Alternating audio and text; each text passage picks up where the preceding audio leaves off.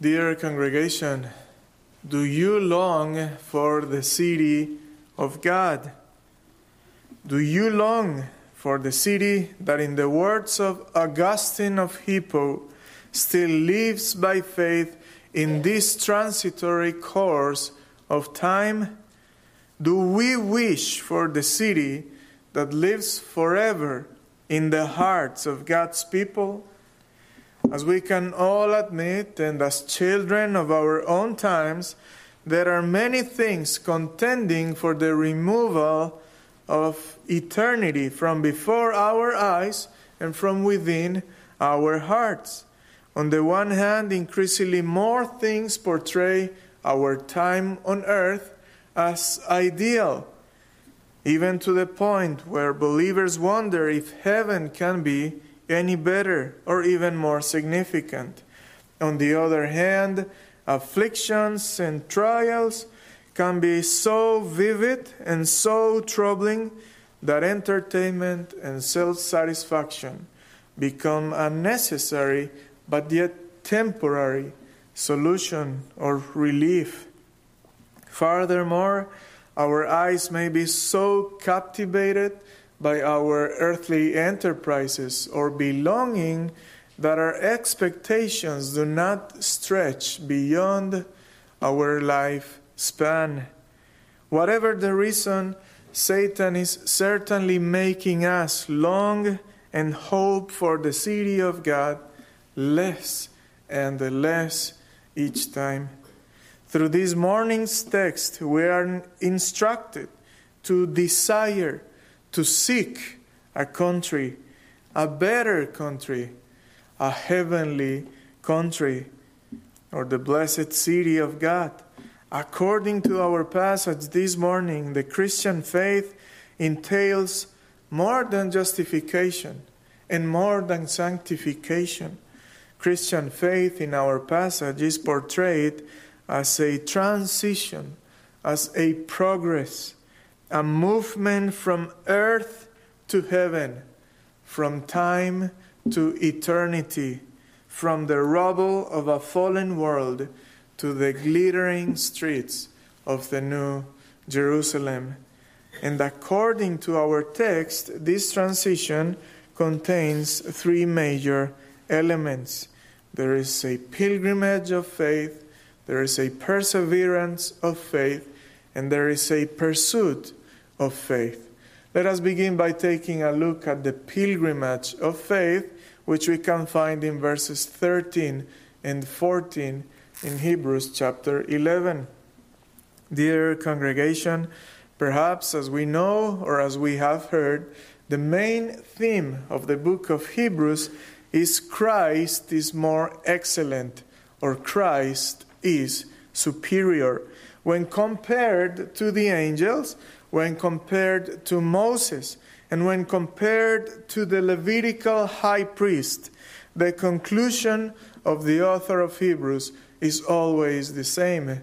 To all this, Christ is superior or more excellent, both in his person and in his ministry. The Lord Jesus Christ is more excellent.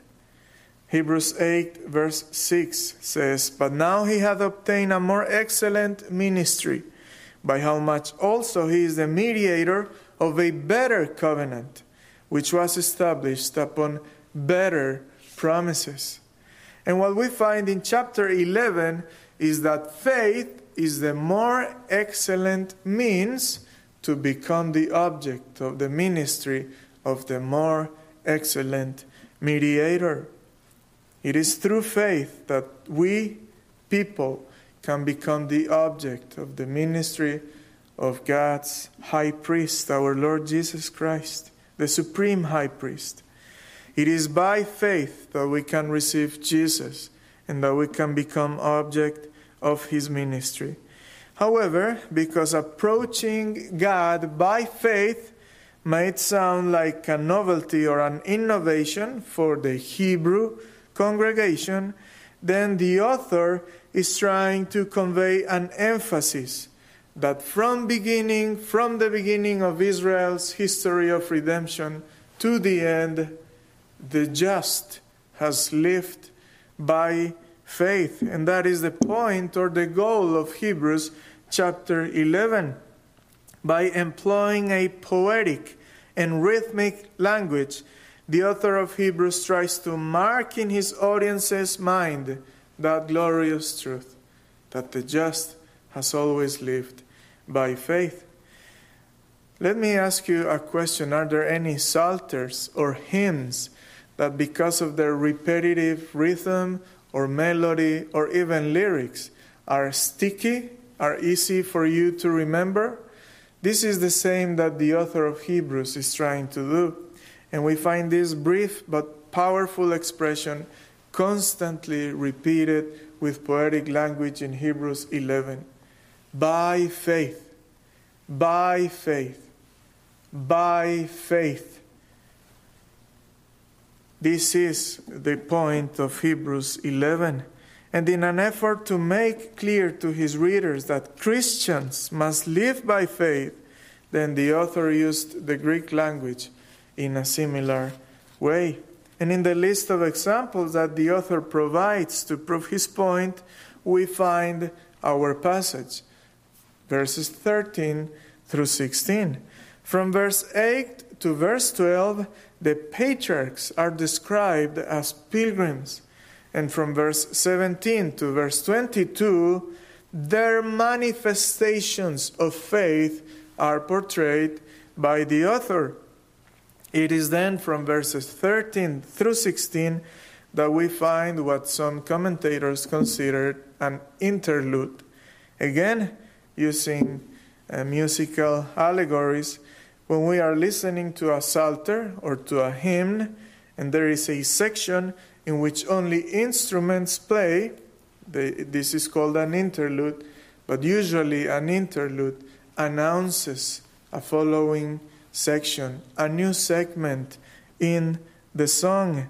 In the same way, verses 13 through 16 set the principle or the musical tone by which the patriarchs would respond once their faith would be tested. In verse 17, we begin to see how Abraham was tested and how he responded. How did he do it? He, do, he did it by the principle of considering himself a stranger and a pilgrim on the earth. But it is interesting that our passage begins with the words, These all died in faith. Verse 13. Because of the context, we understand that this all refers only to the patriarchs, because we know that Enoch, he didn't see that. He walked closely with the Lord, and then he was translated, is what we read.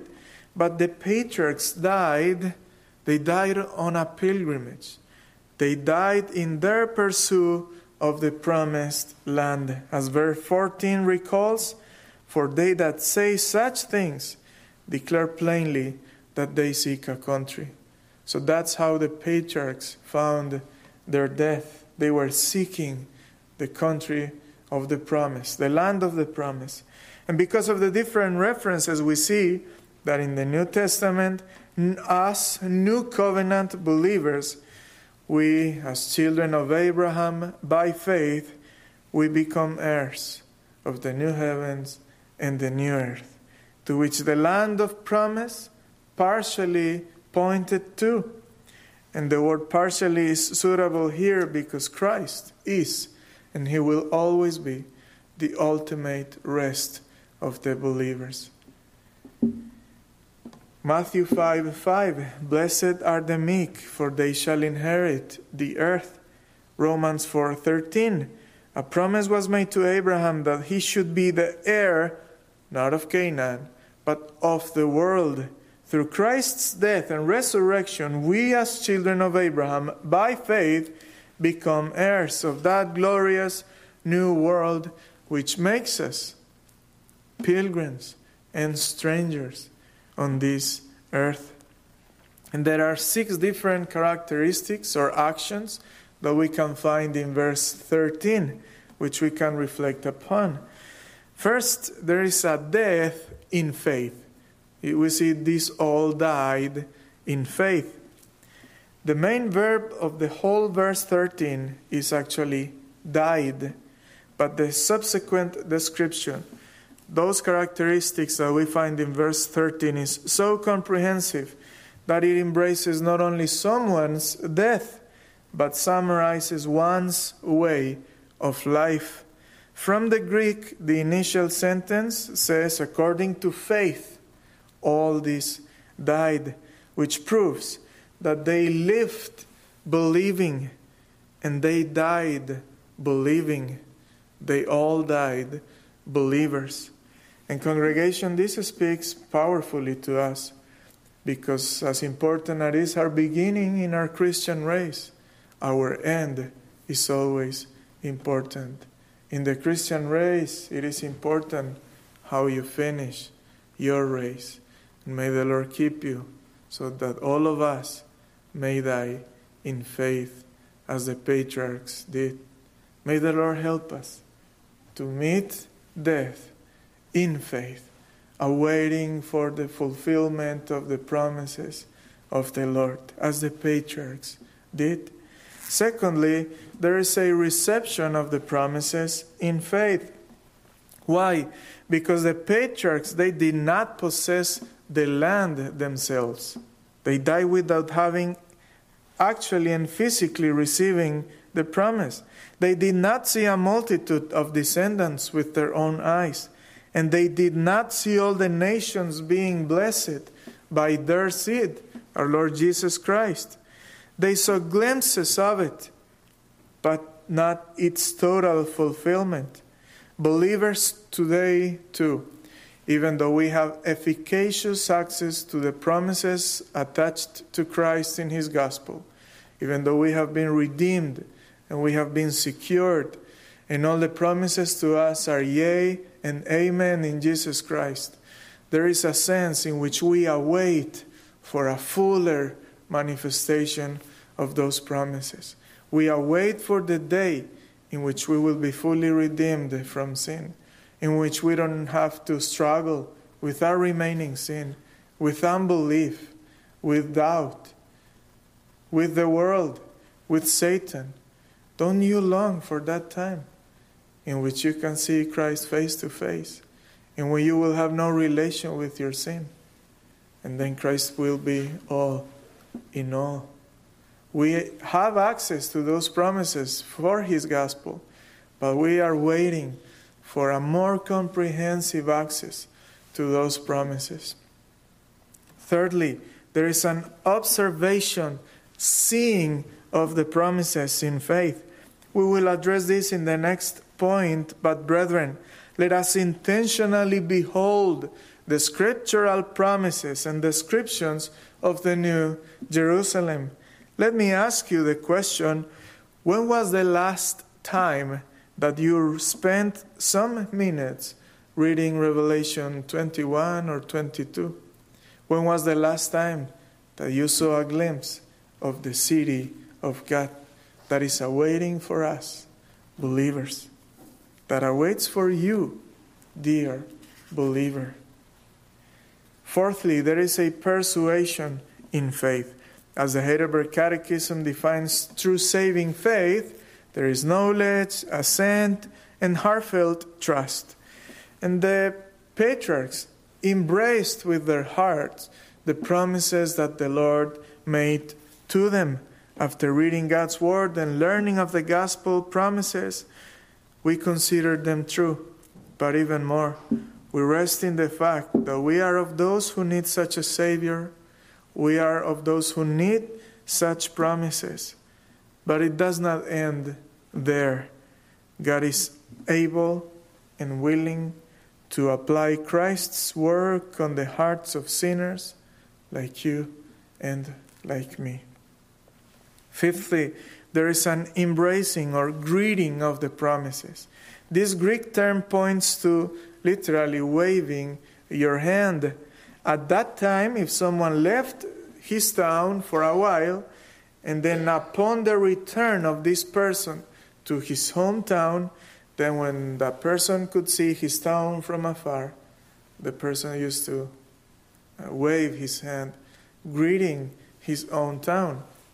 We can perhaps testify of this with our children. When we leave our home for a vacation trip and we are returning, once our children see their own home or their own town, they start waving with their hands because they long to return to their home. So, this is what we find here. The patriarchs saw the land of the promise in faith, and they greeted the land of the promise. They greeted their own land in faith, in patience, knowing that one day they would be there, they would have access to that place. Sixthly, there is a confession of faith. At the end of verse 6 to of verse 13, we find and confessed that they were strangers and pilgrims on the earth. As the Belgic Confession states, we confess with our mouths what we believe with our hearts. So, what comes out of our mouths is what is inside of our heart. Brothers and sisters, what are we in our hearts? Because what we have been reading and meditating on is telling us who and what we are. We believers, we who have our identity in Christ, we are strangers and pilgrims on the earth. This truth is related to our own identity, who we are and what we are. We have been rescued from our past manner of life, and we are on our way home. It doesn't mean, however, that the road is easy or that the road is plain, but there is a clear conclusion so far. We need to see ourselves more and more as citizens of heaven. Whatever may hinder our pilgrimage is something that needs to be dealt with both internally and externally. Peter, for instance, said in 1 Peter 2:11, "Dearly beloved, I beseech thee as strangers and pilgrims, abstain from fleshly lust, which war against the soul." Even though the end of our pilgrimage is glorious, there are difficulties, however, and those sometimes can seem impossible to overcome or impossible to surpass. Thus, we move to our second point the perseverance of faith, which we can find in verse 15. Another reason why faith is so stressed in chapter 11 is that the Hebrews were being greatly afflicted by their own. Hebrew believers were being persecuted by ethnic Hebrews. The Hebrew church was being greatly afflicted on account of their faith, even so to the point that many returned to the Old Testament ceremonial system. But then the author in chapter 10, verses 38 and 39, urges the Hebrews by saying, Now the just shall live by faith. But if any man draw back, my soul shall have no pleasure in him. But we are not of them who draw back unto perdition, but of them that believe for the saving of the soul. This explains why some of the situations that the author of Hebrews chose to explain or expound faith were actually tests of faith. Verse 17 says, By faith, Abraham, when he was tried, offered up Isaac. And he that had received the promises offered up his only begotten son. Faith must persevere through trials. And that is the message the author is also trying to convey in Hebrews 11. And the key to perseverance, as we can see it in our passage, we can find that in verse 15 more specifically in the words, and truly, if they had been mindful of that country from whence they came out. This is an evident contrast between the patriarchs and the people of Israel after God delivered them from the land of Egypt. Do you perhaps remember that whenever they were tried by the Lord in the wilderness, their words always revealed a strong desire to return to Egypt? When Pharaoh went after them in his chariots, what did the people say to Moses? Exodus 14, verses 11 and 12. Hast thou taken us away to die in the wilderness? Wherefore thou hast dealt thus with us to carry us forth out of Egypt? For it had been better for us to serve the Egyptians than we should die in the wilderness. Two months after being redeemed, they murmured again and said unto Moses, Would to God we had died by the hand of the Lord in the land of Egypt when we sat by the flesh pots, when they had a lot of meat, and when we did eat bread to the full. So, whenever the people were tried in the wilderness, what came to their mind? Immediately to their minds came their images of Egypt. They always wanted to go back to Egypt. But there is a contrast with the patriarchs here, as we find in verse 15.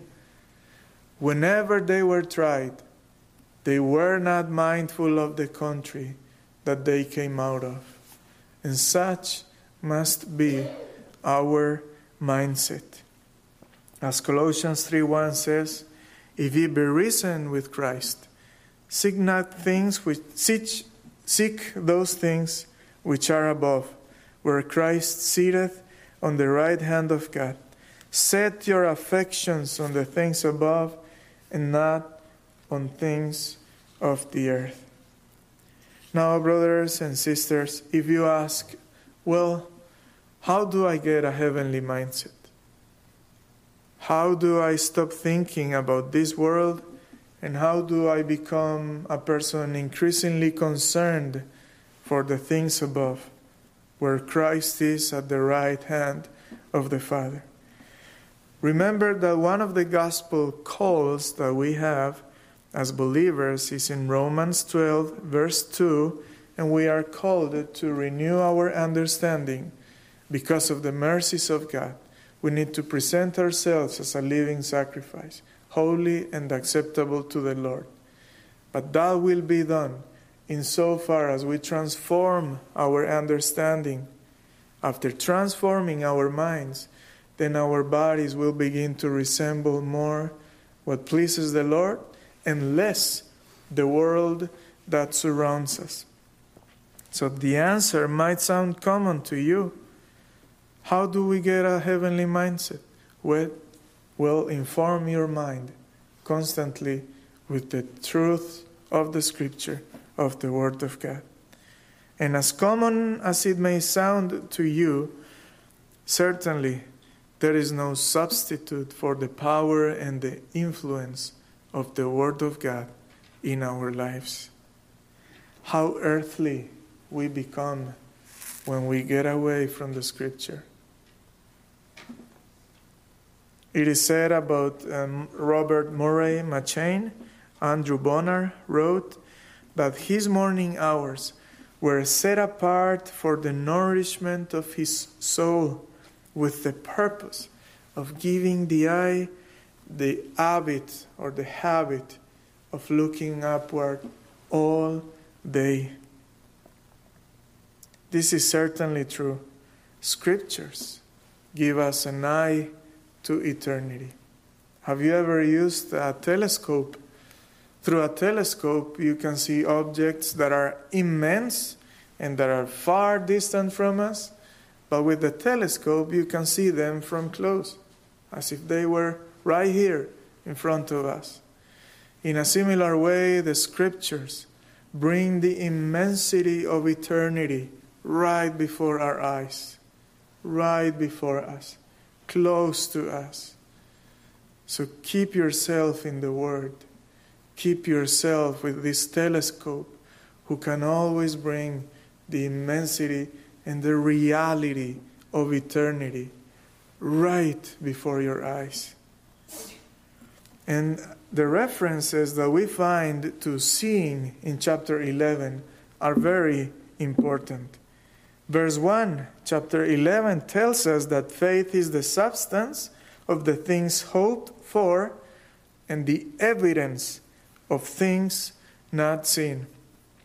So, faith, even though the natural eye cannot see, faith provides evidence so that the spiritual eye may see the reality of the things hoped for.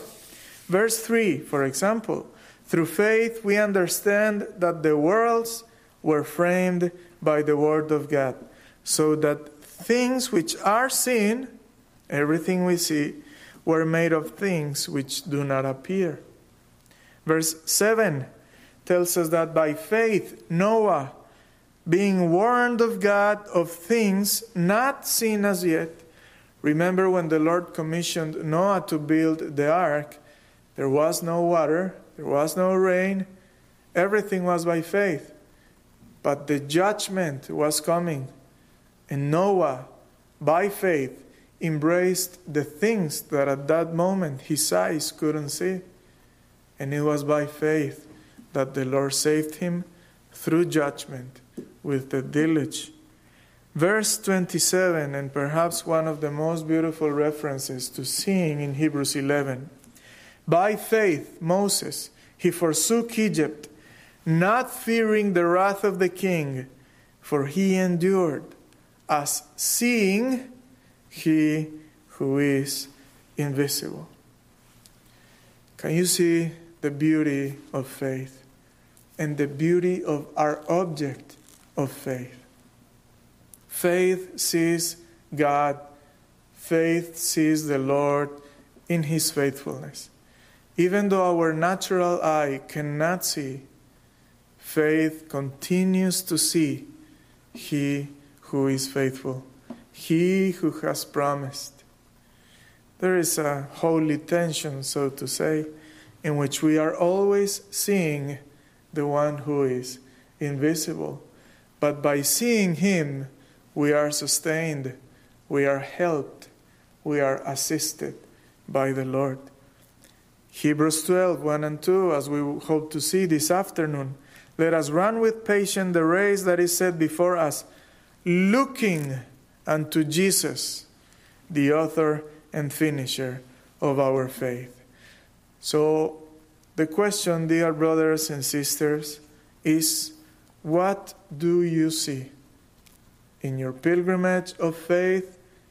And as your faith is tested through different trials here on earth, what do you see? Or the question should be rather, whom do you see? If God's providential hand strikes with an illness, what do you see? Do you see death closer? Or you see heaven closer? Do you see God furthering the image of His Son in you?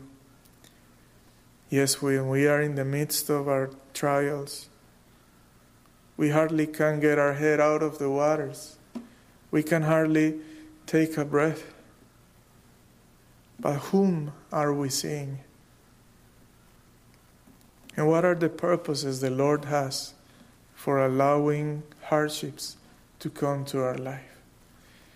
If we are anchored and rooted in an understanding that the Lord is good and that the Lord is sovereign, then He is pursuing good purposes with whatever He allows and He brings into our lives. Do you see that perhaps illness is just an instrument of the Lord to make you more like Christ? Do you see God calling you at, and your family's attention to the reality of eternity? Illnesses are powerful to show us that there's, there's have to be something else than just this life. There's had to be something else. And that answer, we find it in the Lord. Do you see God using you to reveal Himself to others? When scarcity knocks on your door, do you see the pantry half empty? Or you see that the Lord is teaching you dependence, that God is calling you to His presence, so that you may ask from Him whatever you may need? Do you see Jehovah Jireh? When you experience uncertainty about the future, what do you see? Perhaps you see different roads, different options that you have in life, decisions to make, but you have no clarity. Well, do you see an opportunity to depend on God and experience His paternal care? When God blesses you with abundance, what do you see? Do you see as Nebuchadnezzar that which my hand has built? Or you see a gracious and faithful God entrusting you with what belongs to Him? Do you see the gift or the giver? Congregation, when we see the deconstruction of our society, such as we are facing, what do we see? Whom do we see? Do we see he that sitteth in the heavens and his king as set upon his holy hill? Let me ask you the question, brothers and sisters. When was the last time that you saw the new Jerusalem? When was the last time that you read, and the foundations of the wall of the city were garnished with all manner of precious stones? and the twelve gates were all manner of precious stones. The twelve gates were twelve pearls. Every several gate was of one pearl, and the street of the city was pure gold, as it were transparent glass.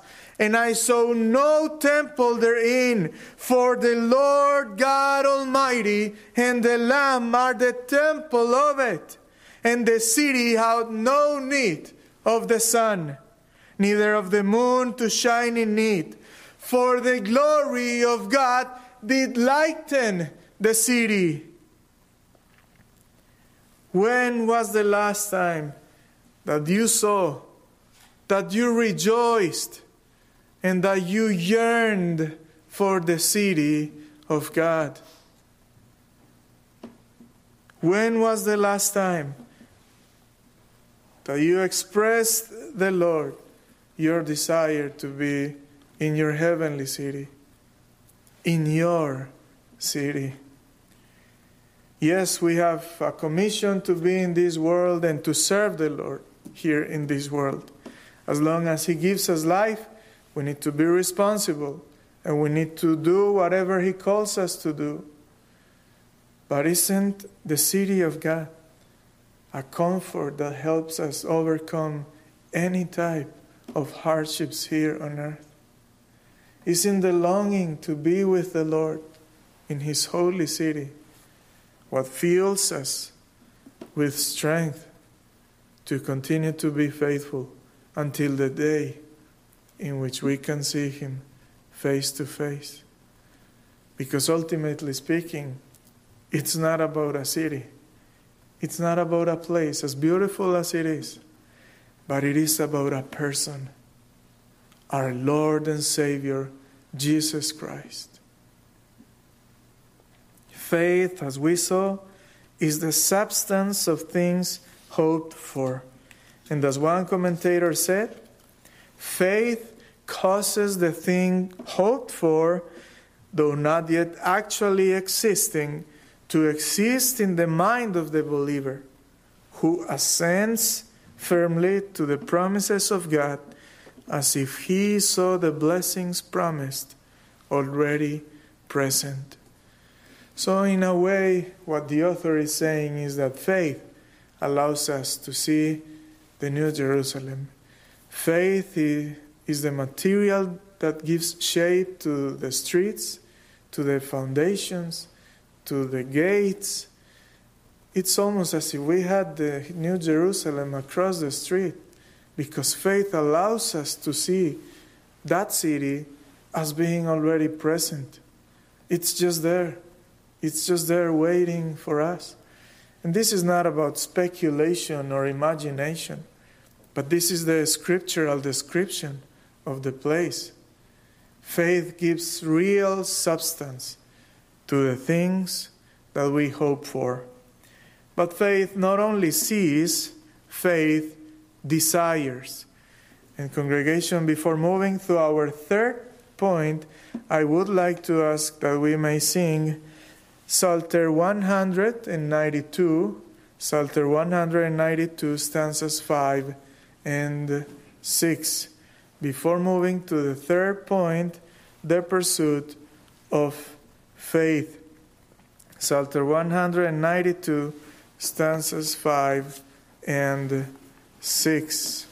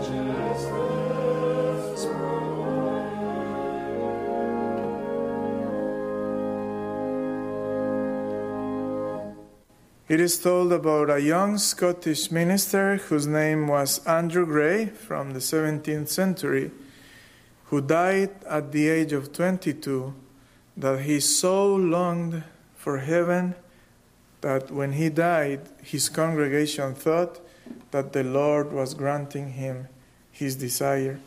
And the reason why the patriarchs confessed that they were strangers and pilgrims on the earth is because they were not mindful of the place they came out of. But the only thing that there was in their mind was the city that the Lord Himself was preparing for them.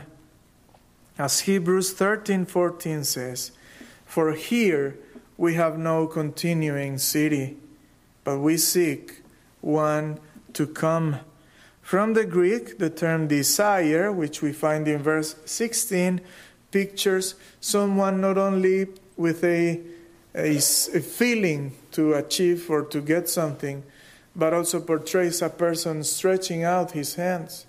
So the desire that we find in verse 16 speaks not only about something that you want, but also speaks about employing the means to achieve that which you want. The term not only included, includes something felt, it also includes the means, both the desire and the pursuit of that desire are undertaken in faith. And from our text, we also understand that the heavenly country is desired and is pursued in a covenantal or congregational way. The word country, used first back in verse 14 and then supplied by, I, by our translators in verse 16, this term country is rooted in the term father. Its translation, more accurate, would be a fatherland. It points to a portion of land that a son would receive from his father, in which land the receiver's children would be expected to dwell as well. And this speaks beautifully to us. Because we, families, must, as the covenant people of God, we must progress together to the city of God. Parents, let us employ all the means at our disposal to bring the gospel to our children and beg through the faithfulness of the Lord that our children may inherit the heavenly land. If your children perhaps have grown up and maybe they're not sure of this, well, do not despair. And as the Lord allows you, retake your commitment to speak the Word of God to your children, to pray for them. Take advantage of any opportunity that the Lord grants you and speak about this heavenly city to your children. Retake your commitment to testify to them. Encourage them not to miss the heavenly country. Let us labor and minister in light of eternity. Fathers, use the means such as family worship. Intercede on behalf of your children. Do devotions with them. Teach them to do devotions. Teach your children to read their Bibles, to cry upon the name of the Lord. The best inheritance that you can leave to, our, to your children is not a beautiful house, it's not a beautiful land, it's not even the citizenship of a first or, or of a top world or top nation in the world. The best inheritance that you can leave behind you is a heritage of godliness, of fear of the Lord, of knowledge of the Lord. The best that you can leave for your children is a big repository of prayers that our high priest will have collected as being at the right hand of the Father on behalf of your children. So, what are we leaving behind for our children, our grandchildren, for our descendants? God is the God of the covenant. And in, even though in that we rest, we also see great responsibility. Fathers and mothers as well, as the Lord allows you to spend a lot of time with your children, mothers are too instrumental for instructing children in the faith. As the father usually is the breadwinner, then he will be many hours outside. But mothers, God has given you um, numberless hours with your children. What are you doing with that time that the Lord is giving you with your children? Are you marking the truths of the Word of God in their minds, in their hearts? And do it always with eternity in mind. Teach your children to know, to love, and to pursue the city of God. Genesis 18:19 God said about Abraham, "For I know him that he will command his children and his household after him, and they shall keep the way of the Lord to do justice and judgment, that the Lord may bring upon Abraham that which he spoke of him." We know that the patriarchs were not perfect. They didn't have an unshakable faith. We know who Abraham was Abraham the liar. We know who was Isaac, who also lied. And what about Jacob, the deceiver? But in the moment that God made a covenant with them, God sealed his name with them. And how does the Lord describe himself in the scriptures? He calls himself as the God of Abraham, as the God of Isaac, and as the God of Jacob. Because as we find in the, at the end of verse 16, God was not ashamed to be called their God. God made a covenant with them and He sealed His name in them. And when He called them, they simply responded to the sovereign voice of God. But humanly speaking, and for us, they are an example of how not to look the place that we are called to live, but rather to fix our eyes in the Lord who is faithful and in the Lord who calls us. Because the Lord has prepared a city for them. Now, if within the people of God in the Old Testament, in the wilderness, as we saw, all of them were called or were redeemed from Egypt, and they were called to pursue a new land, a different land. But there were many who didn't make it because of their unbelief. So, unbelieving friends among us, what is hindering you from desiring the land of God? What is hindering you from pursuing the land of God? God has put eternity in the hearts of men and women.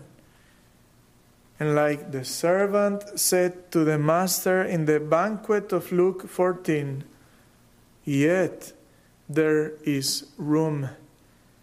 August 2023, because of the grace of the Lord Jesus Christ, there is yet room in the city of God for sinners who repent.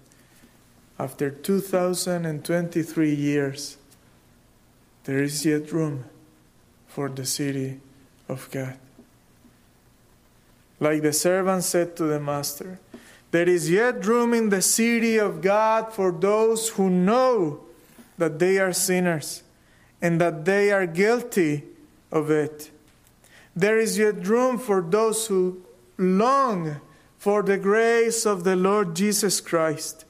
And there is yet room for those who know that the only way to be delivered from their sin is by a person, by the Lord Jesus Christ.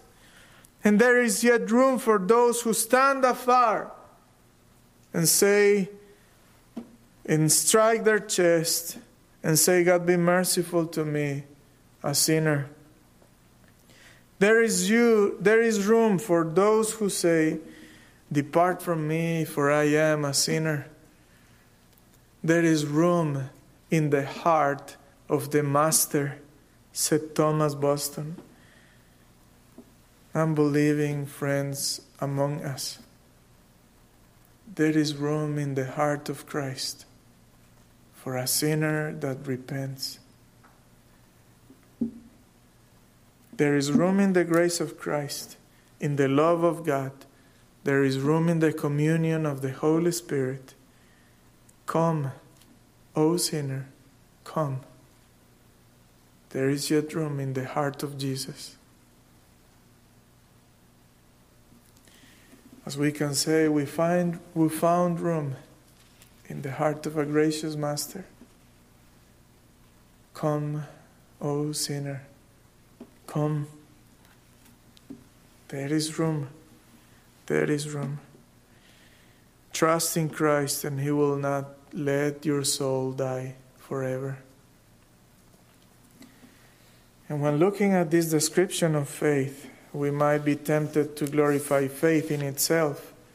But remember always, faith is what it is because of its object, because of God, because God is faithful to fulfill everything He has promised. Can we find in us something good enough that will make us trust? No. It's only by the grace of God that we can uh, engage in this pilgrimage, in this movement, in this transition from earth to heaven. But we have found that there is room in the heart of a gracious Master who came down to seek and save us and now He's bringing us to Himself. Let us say with Rutherford, the sands of time are sinking, the dawn of heaven breaks. The summer morn of sight for the fair sweet morn awakes.